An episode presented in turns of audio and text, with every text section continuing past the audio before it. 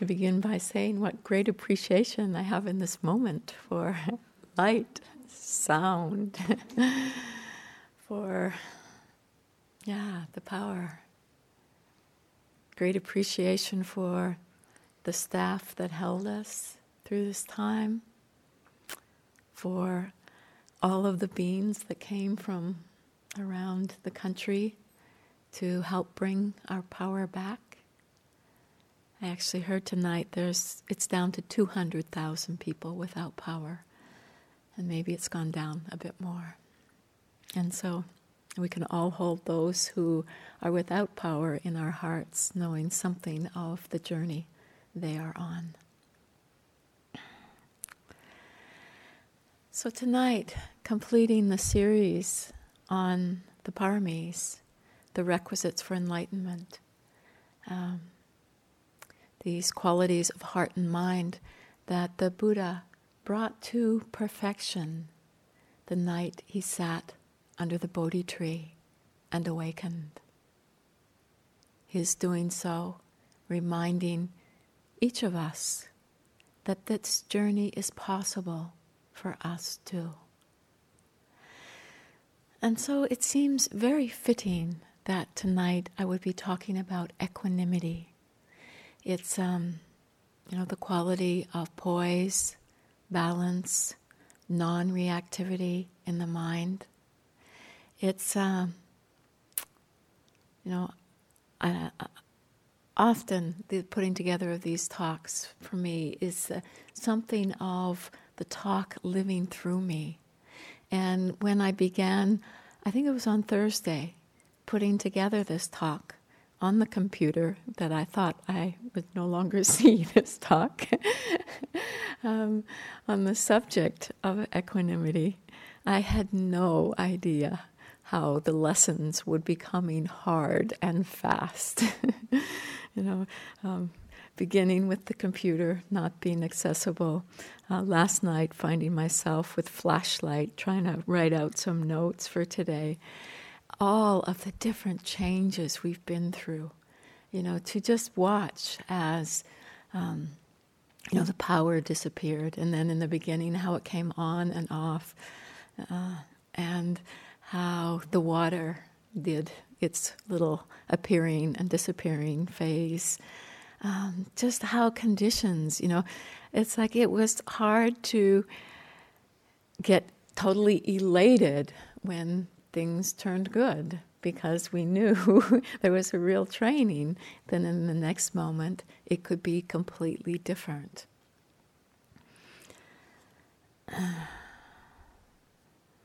It, you know, certainly at times, because there was just no sense, no possibility of things being in our control. That there was, a, you know, I'll speak for myself, periods where it was like, oh, this is just the way it is right now. And to be honest, there was other periods where it was like, there was definitely moments of reactivity. And this is all what we will be exploring in the talk tonight.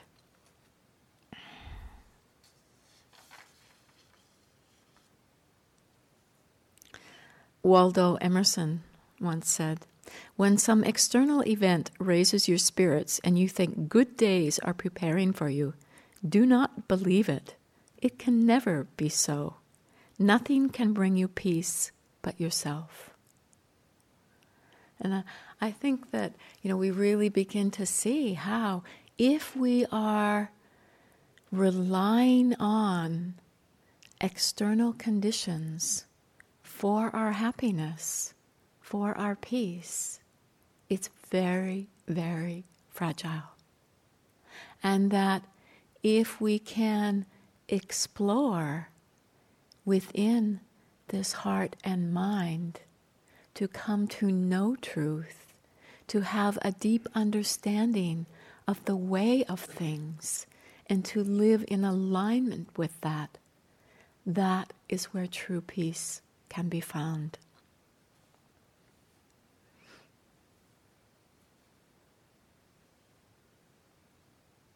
The peace comes through wisdom or understanding, which allows one to be at ease with the changing conditions of life. So, this quality of equanimity, a mind of balance, poised, non reactive, stable within changing conditions. When equanimity is present, we're not experiencing the tentacles of attachment, desire, nor are we being throw, thrown about by aversion, sense of pushing away, not wanting. We find that we don't get overly excited, nor really grief stricken. There's an evenness of mind that can open and include all aspects of experience. Equanimity is not a form of indifference, not caring. It's deeply connected, but with wisdom, clear seeing, non reactivity. Because of this, there's a great receptivity and acceptance of the way things are. This enables us to be responsive rather than reactive. It means our actions, words can come from a place of wisdom. There are two aspects of equanimity. Um,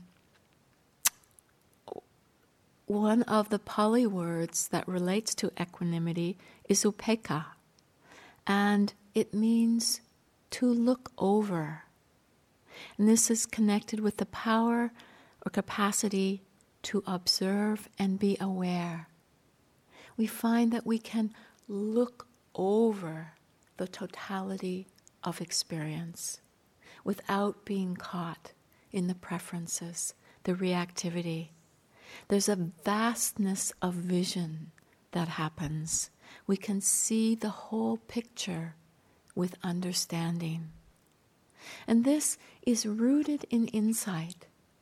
You know, equanimity is not just a state that we fall into, but it comes from understanding of the way things are.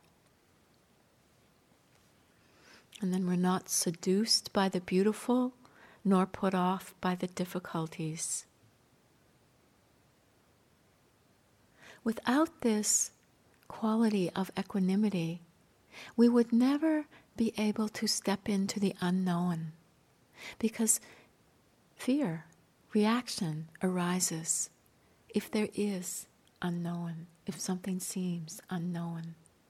But when the mind is balanced, it stays connected it can look and see, be responsive, but it doesn't fall into fear.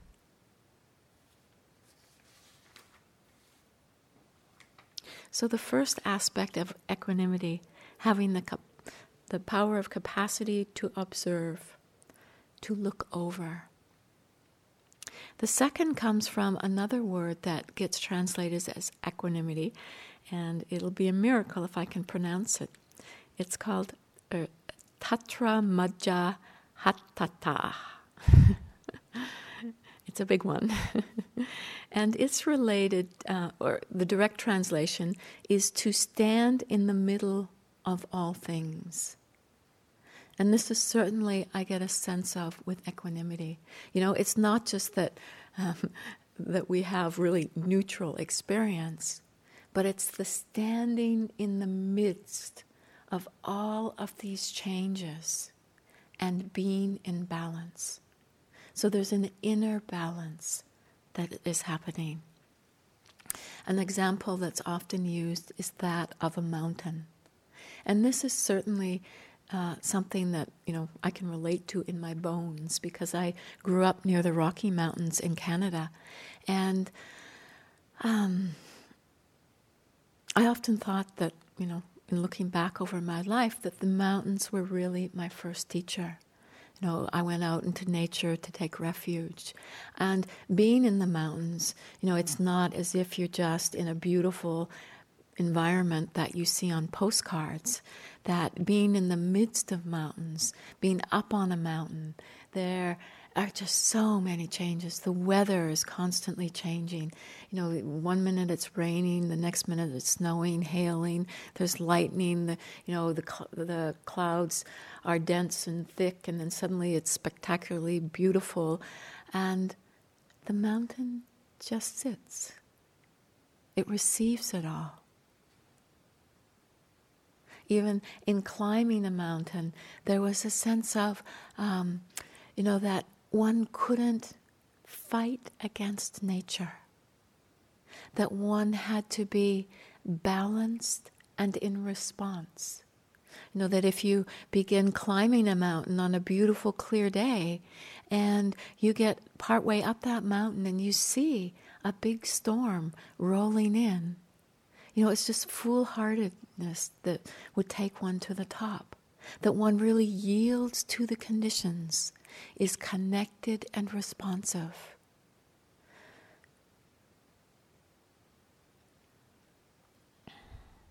So the mountain, unmoved, unwavering, with all experiences, accepting the snow, the sleet, the hail, the lightning, the thunder, the way the surface changes. You know, boulders fall, creek beds appear where they weren't before, get changed, trees fall, avalanches come down. In our lives, we have this capacity, this potential to receive all of these changes. Equanimity is spacious as the sky. It can hold the 10,000 joys and the 10,000 sorrows. I love a line from Rainer Rilke Let everything happen to you, beauty and terror. Just keep going. No feeling is final. Now, as we sit, we let it all wash through. We let it all arise and pass away again. Bearing witness, knowing.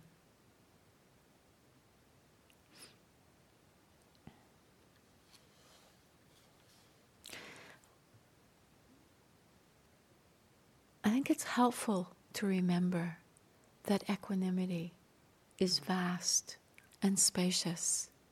We tend to think of inner balance as being that of walking a tightrope, where one little wobble and will fall into the abyss. Where when there is this quality of inner balance, it's huge, all pervasive.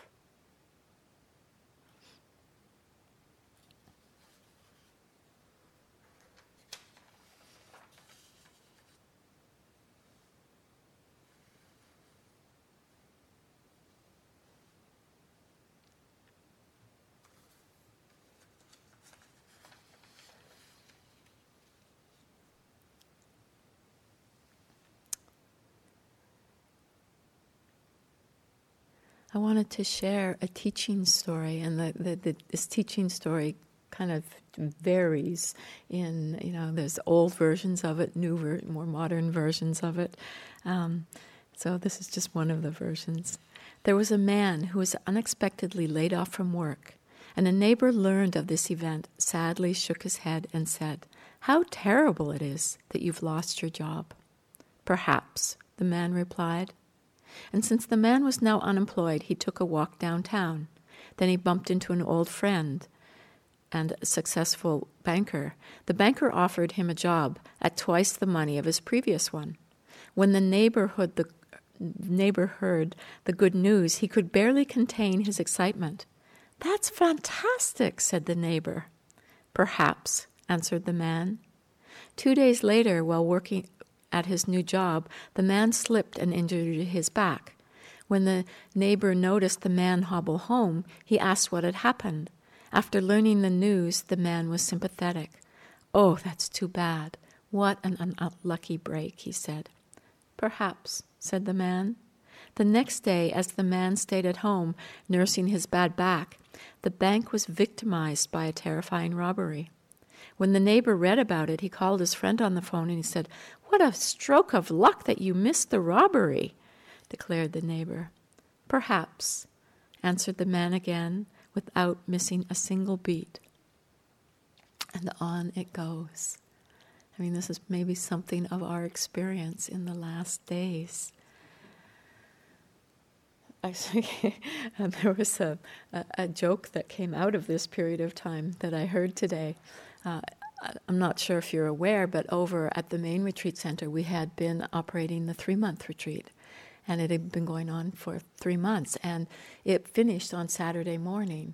So um, the, the, they were saying how this whole event had been a test for the yogis.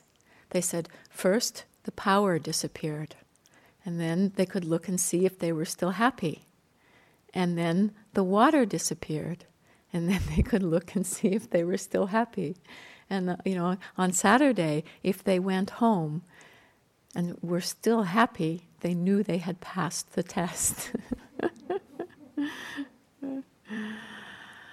but equanimity, so equanimity is not just a quality that is helpful in meditation, in practice, but it's really something useful as we face the challenges of having a body, living in this world, and all of the changing conditions of it.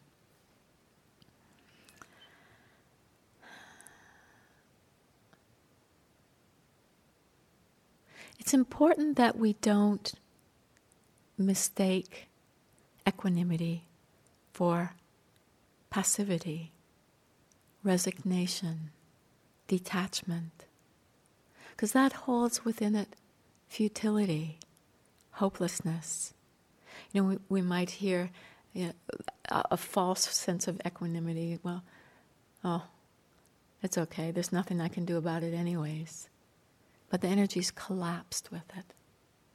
Where equanimity is meeting experience, it's present, connected.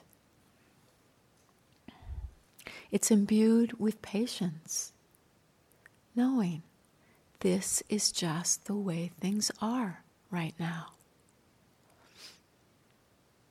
There's wisdom that knows we can't hold on to the way things were.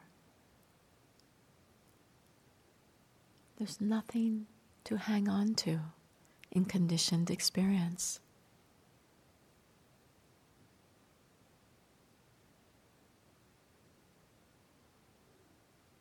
The indifference, if we look, and you know, we have to pay attention to, to be able to recognize whether the mind is really balanced, is non reactive, or whether there is indifference.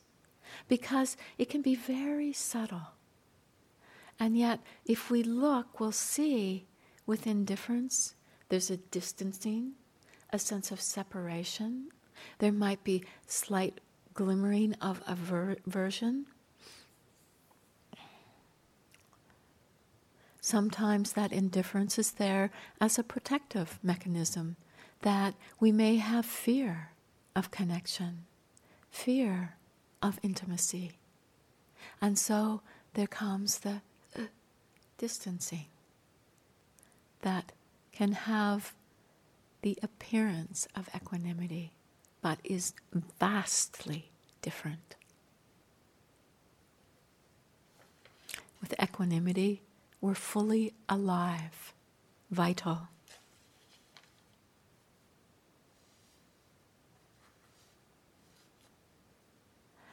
In my own life, I have been really surprised to see how much reactivity there can be.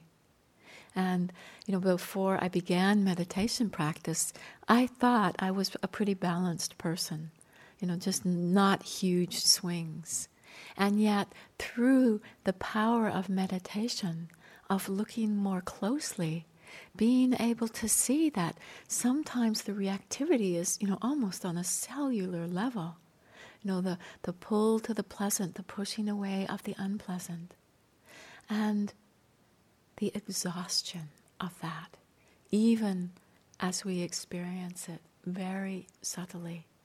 Know, when the mind is seduced by craving, desire, the agitation that occurs. And when we're, you know, trying to push away, repel experiences, the exhaustion that happens.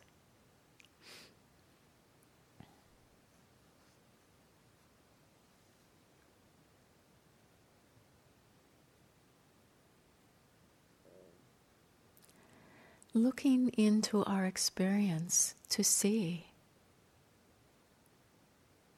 if there is reactivity. And maybe over these last few days, it's become apparent in certain ways. That's okay. We just need to recognize it. We need to let the acceptance be big enough to include this too.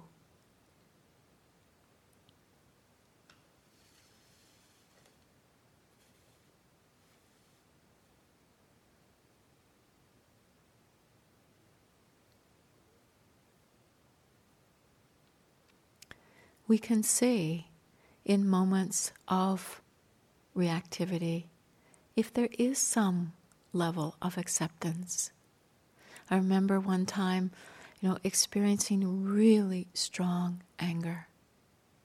And thinking that I had been mindful of it, noting it, awareness of it. And yet, when true acceptance came, there was such an opening to this state where if it lasted for the rest of my life, it felt like it would be okay.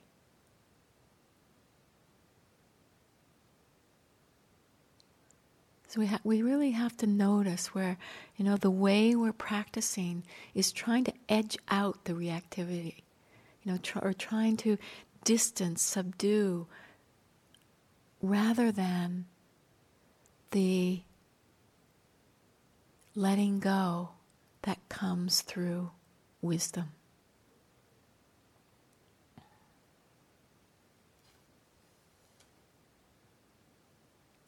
I found it interesting in the last few days to just watch too with what had been pleasant experience and unpleasant experience and how that changes. Know, walking down the road yesterday, hearing the sound of a chainsaw, it was so pleasant. I would have never guessed. The hum of electricity has a more pleasant sound to it. Know, um, just seeing these changes, just noticing, you know, the temperature. My body just became acutely sensitized. And I noticed that, you know, when I would walk into a room where there was warmth and I would feel it on the skin, there, there could be this, ah, ah, you know, the, the real pleasantness.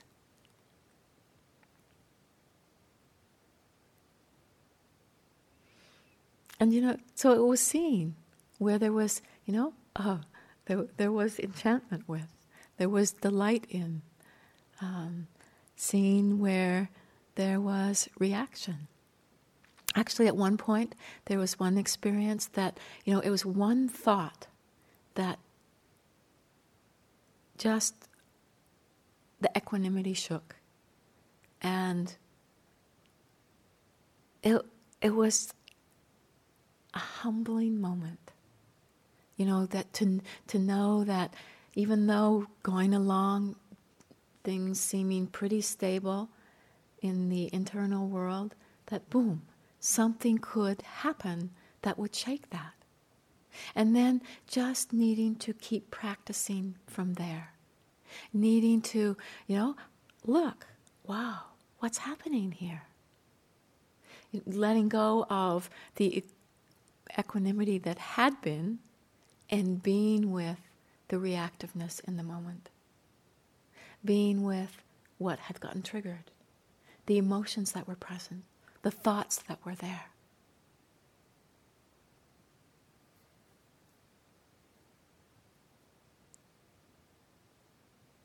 And allowing myself to be humbled,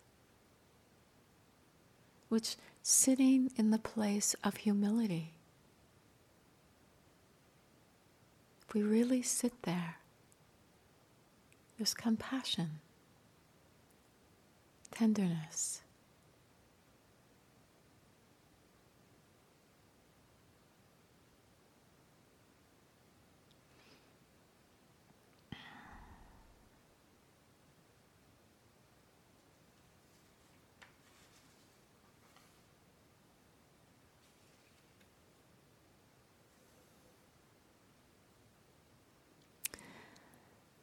When we look at equanimity from the perspective of balance, in practice, there's a couple of aspects that are uh, worth paying attention to.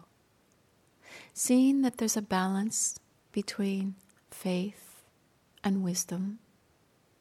You know, when we come to a retreat and we begin the retreat, sometimes there can be very strong faith that brings about a lot of energy.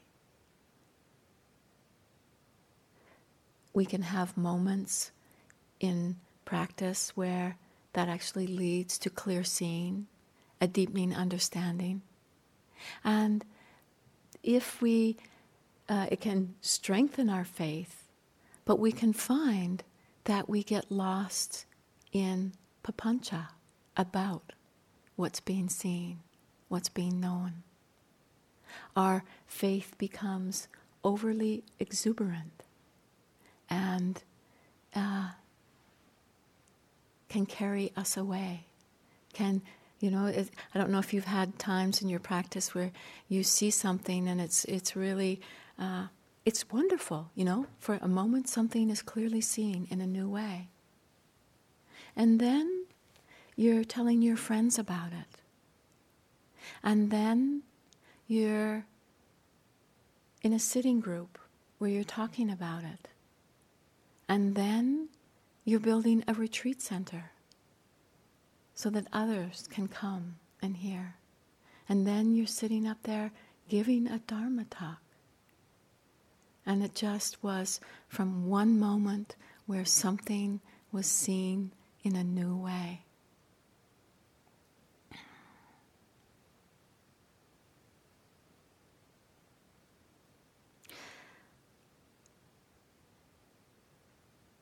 With the wisdom, sometimes we find that in a moment of seeing, we then go from a direct experience to reflecting on, thinking about, extrapolating that wisdom.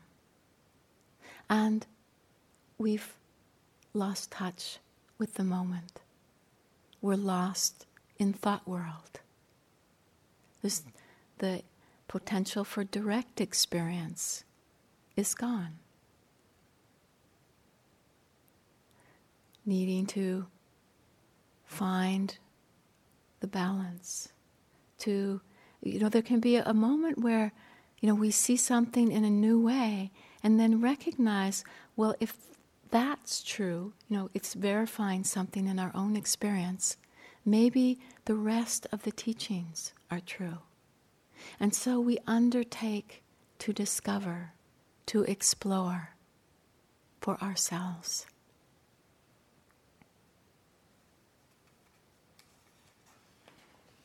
needing to surrender to the practice, to the unfolding.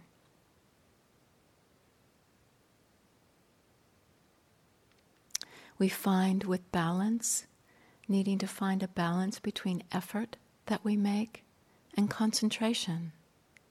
If we make too much effort, we get tight.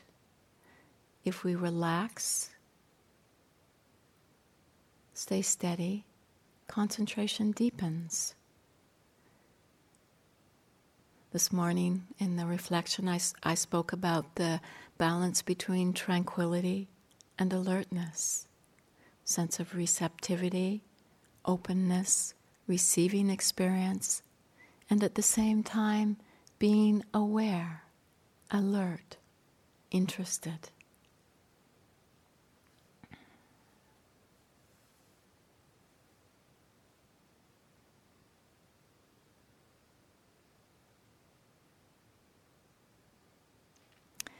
we can look at equanimity in the vicissitudes of life,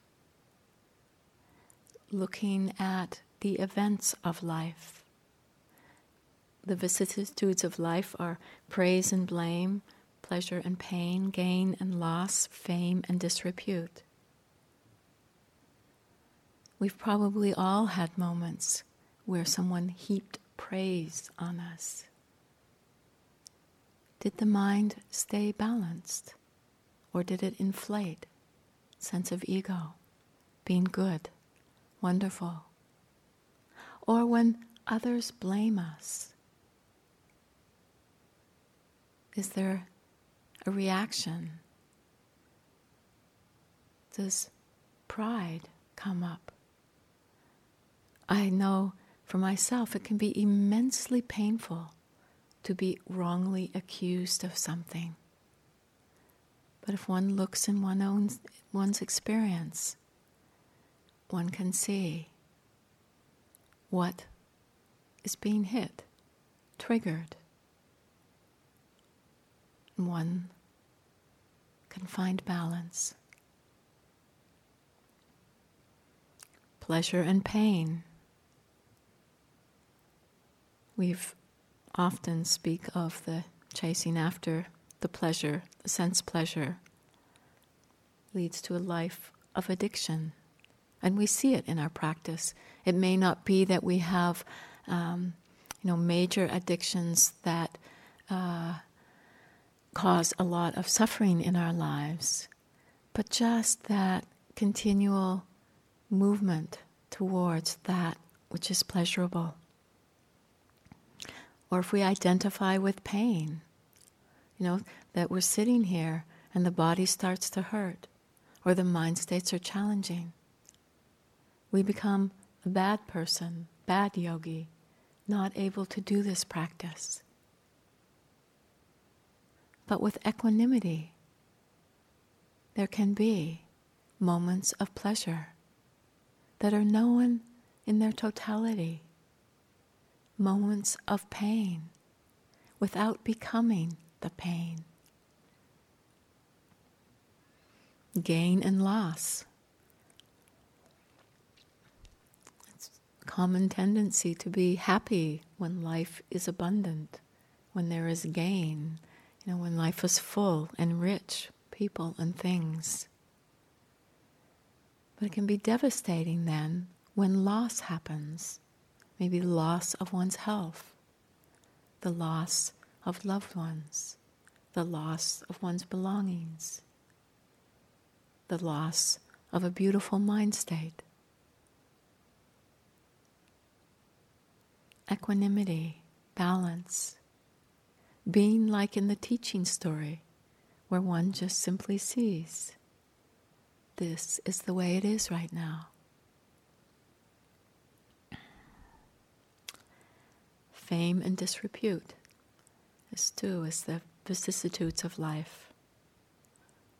We look at, can look at the Hollywood stars to see how one can one day be in fame and another day be in disrepute.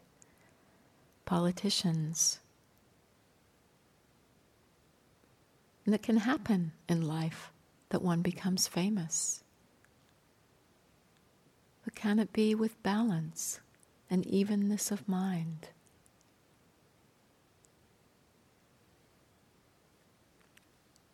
The Buddha was such a living example of someone with this evenness of mind.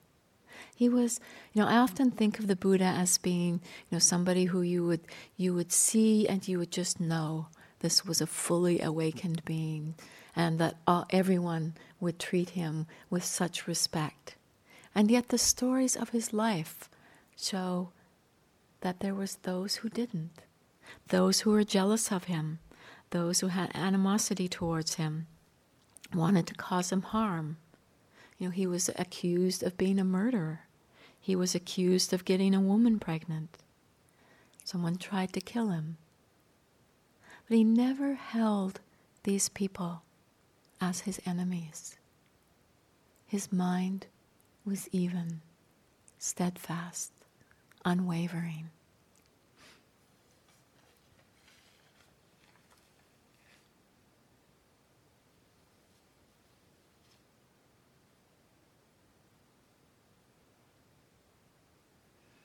This is from the Buddha in the Dhammapada.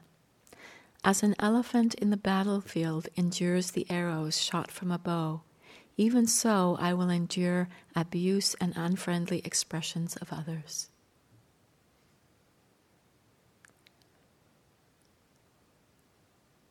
Noticing if someone is speaking harshly, unfavorably, is there reactivity in the mind? We don't have to take it on. We don't have to take it personally. Many number of years ago, I had a very strong experience in this with someone who had been very difficult in my own life. And, you know, I was often prone to getting really reactive to their anger, and they were prone to anger, so, you know, it made for a very reactive relationship. And then one day the conditions were just such that as the anger was being hurled at me, there was a spaciousness, there was non reactivity. And there, it was a very interesting moment because I could see that when it didn't land anywhere, they stopped. You know, it was like they could see, as if they vomited in the middle of the room, and it was suddenly mirrored back to them.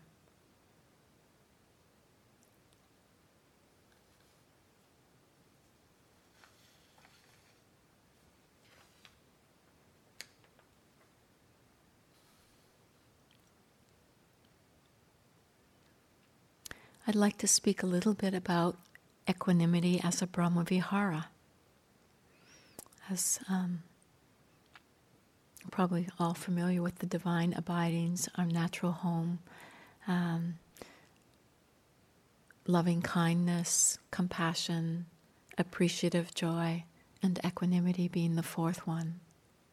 Well, equanimity uh, can be done as a practice itself where one offers the phrases, you know, similar, we, we go through all of the different categories that we have in the other practices, but we're offering the phrases that um, all beings are owners of their own karma. Their happiness or unhappiness depends upon their actions and not upon my wishes for them.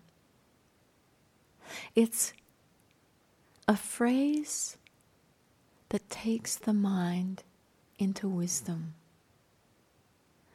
I remember when I was doing Brahma Vihara practice and had been going for six weeks, and you know I'd done metta and compassion and then appreciative joy, and uh, when I got to equanimity and started saying this phrase to all of these beings whom I had been wishing well for, it was like, whoa, sober up. it was very sobering. And what was surprising was how freeing it was. How it meant that loving kindness could be offered without attachment. That compassion becomes stronger, more stable, more courageous when equanimity is present. And it keeps appreciative joy from getting lost in exuberance. Equanimity has within it the quality of Im- impartiality, which allows the heart to be all inclusive, to let our loving kindness, compassion, appreciative joy be extended to all beings without exception, without distinction. I loved uh, something I just read the other day about apparently one time the Dalai Lama was asked if he had any peers. And he said, responded by saying, Yes, everyone.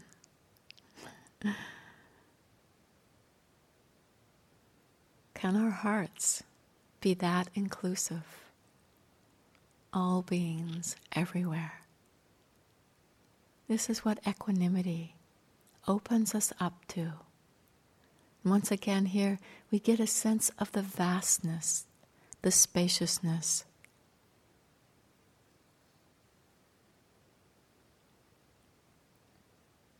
The understanding of the law of karma itself helps us to be free of our attachment to those who are dear to us knowing that however much we love and care for them, their happiness is dependent on their karma. And we can't change that. Doesn't mean we throw them out of our hearts. It doesn't mean we become indifferent. But we empower them through letting them live life as they see fit. Actually, in the teachings, often an example that's used of equanimity is that of a parent, and how you know they have you have a child, and when the child's young and can't care for themselves, you both love and care for them. One day they grow up, they walk out the door, and they make their own decisions. And as a parent, one has to let go of the role that one has played, has to empower them to live their life, which doesn't mean one retracts one's love, doesn't mean one doesn't offer support, but it's like giving them the space to grow in, to have their own learning, to discover for themselves. And maybe they make choices that are not wise we can still be there to pick them up, to help them. But knowing that we can't live their life for them.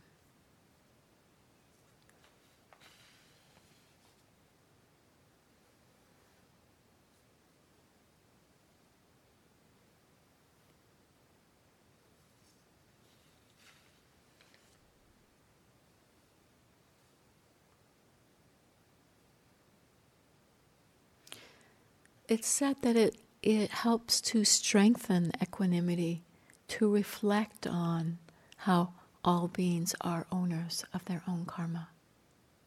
You know, it, this helps to bring the mind into balance.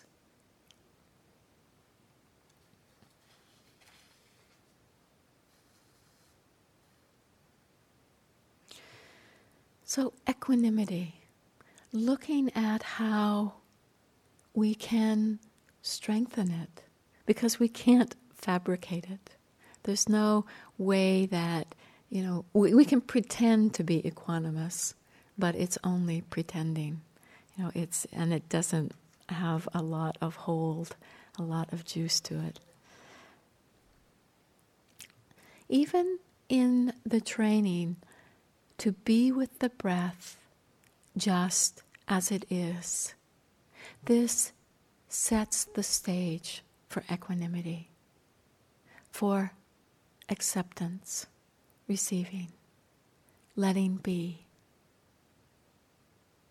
And then we expand this instruction to include the breath, thoughts, mind states, sensations. Really learning to be equally with all experiences, with an evenness of mind, a steadiness of mind. Noticing where our preferences are, noticing where the push and the pull is.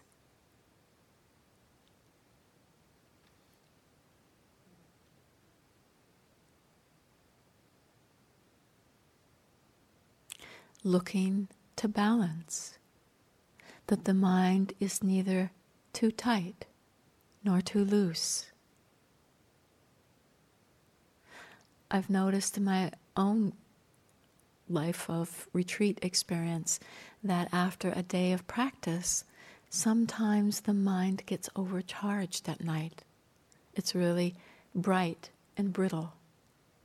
And found it really helpful to look when that happens in the mind to what is cooling, what helps take the zing out of that over energized mind.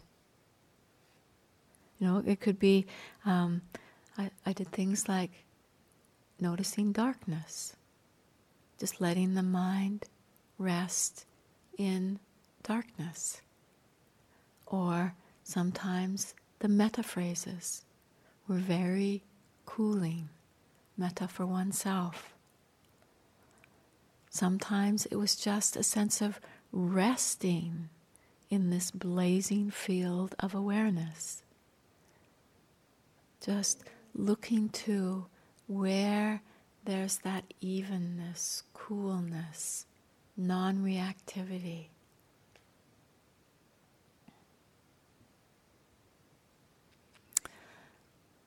Are working with the hindrances from a place of inclusion, a place of balance, even though they come up strongly, even though we may at times get lost in them. Recognizing them with an evenness of mind, a steadiness of mindfulness.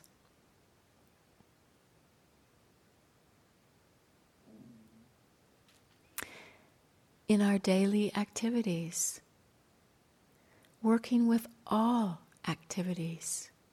There is no, you know, this is where the impartiality every activity worthy of mindfulness. And this leads to continuity of mindfulness, which leads to equanimity. So, no part left out, nothing to get through to get to the next event, including everything.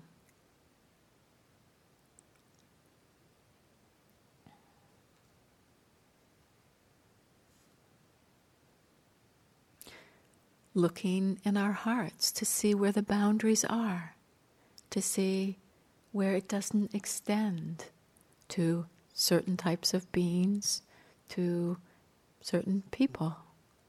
You know, for some of us, it could be um, insects where the mind gets reactive, or it could be different people that we know. Becoming aware where that shutting down happens, where that pushing away happens. Can we be inclusive?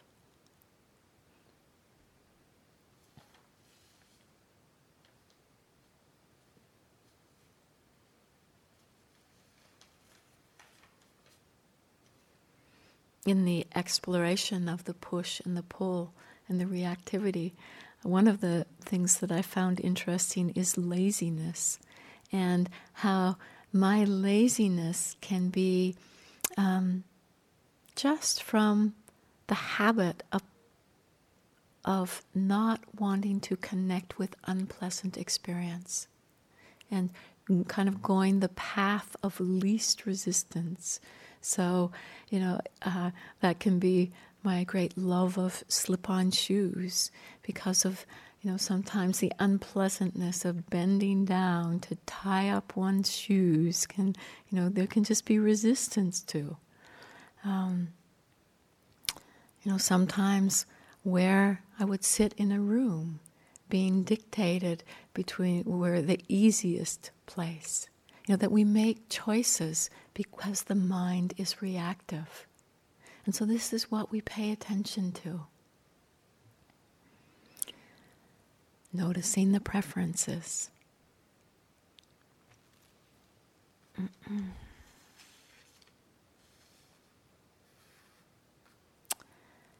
So, the quality of equanimity, the steadfastness, the mind that is unwavering, stable, like a mountain. Sariputta, the chief disciple of the Buddha, said, Just as a mountain or rock is unwavering, well settled, so the one whose delusion is ended is like a mountain undisturbed.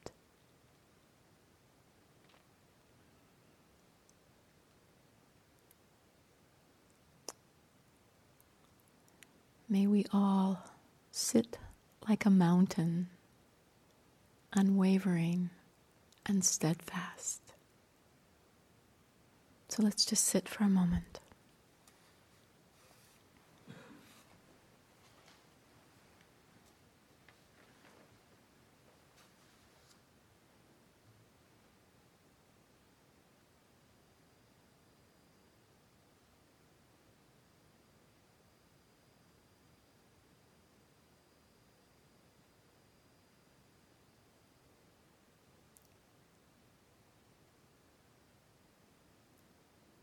From Ajahn Sumedho. The mind is like space. There is room in it for everything, for nothing. We always have a perspective once we know that space of the mind, its emptiness, armies can come into the mind and leave. Butterflies, rain clouds, or nothing.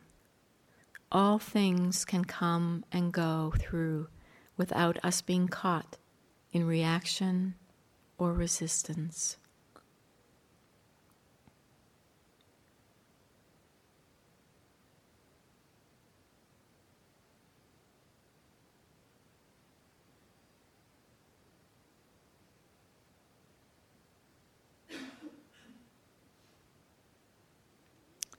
May all beings come to know the ease of equanimity.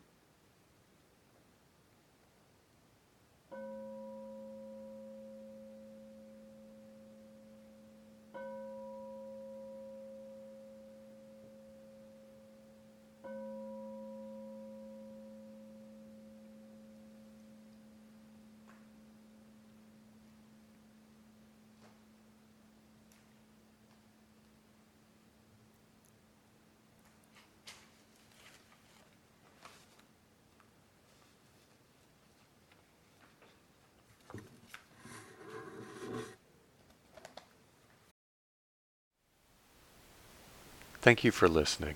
To learn how you can support the teachers and Dharma Seed, please visit dharmaseed.org slash donate.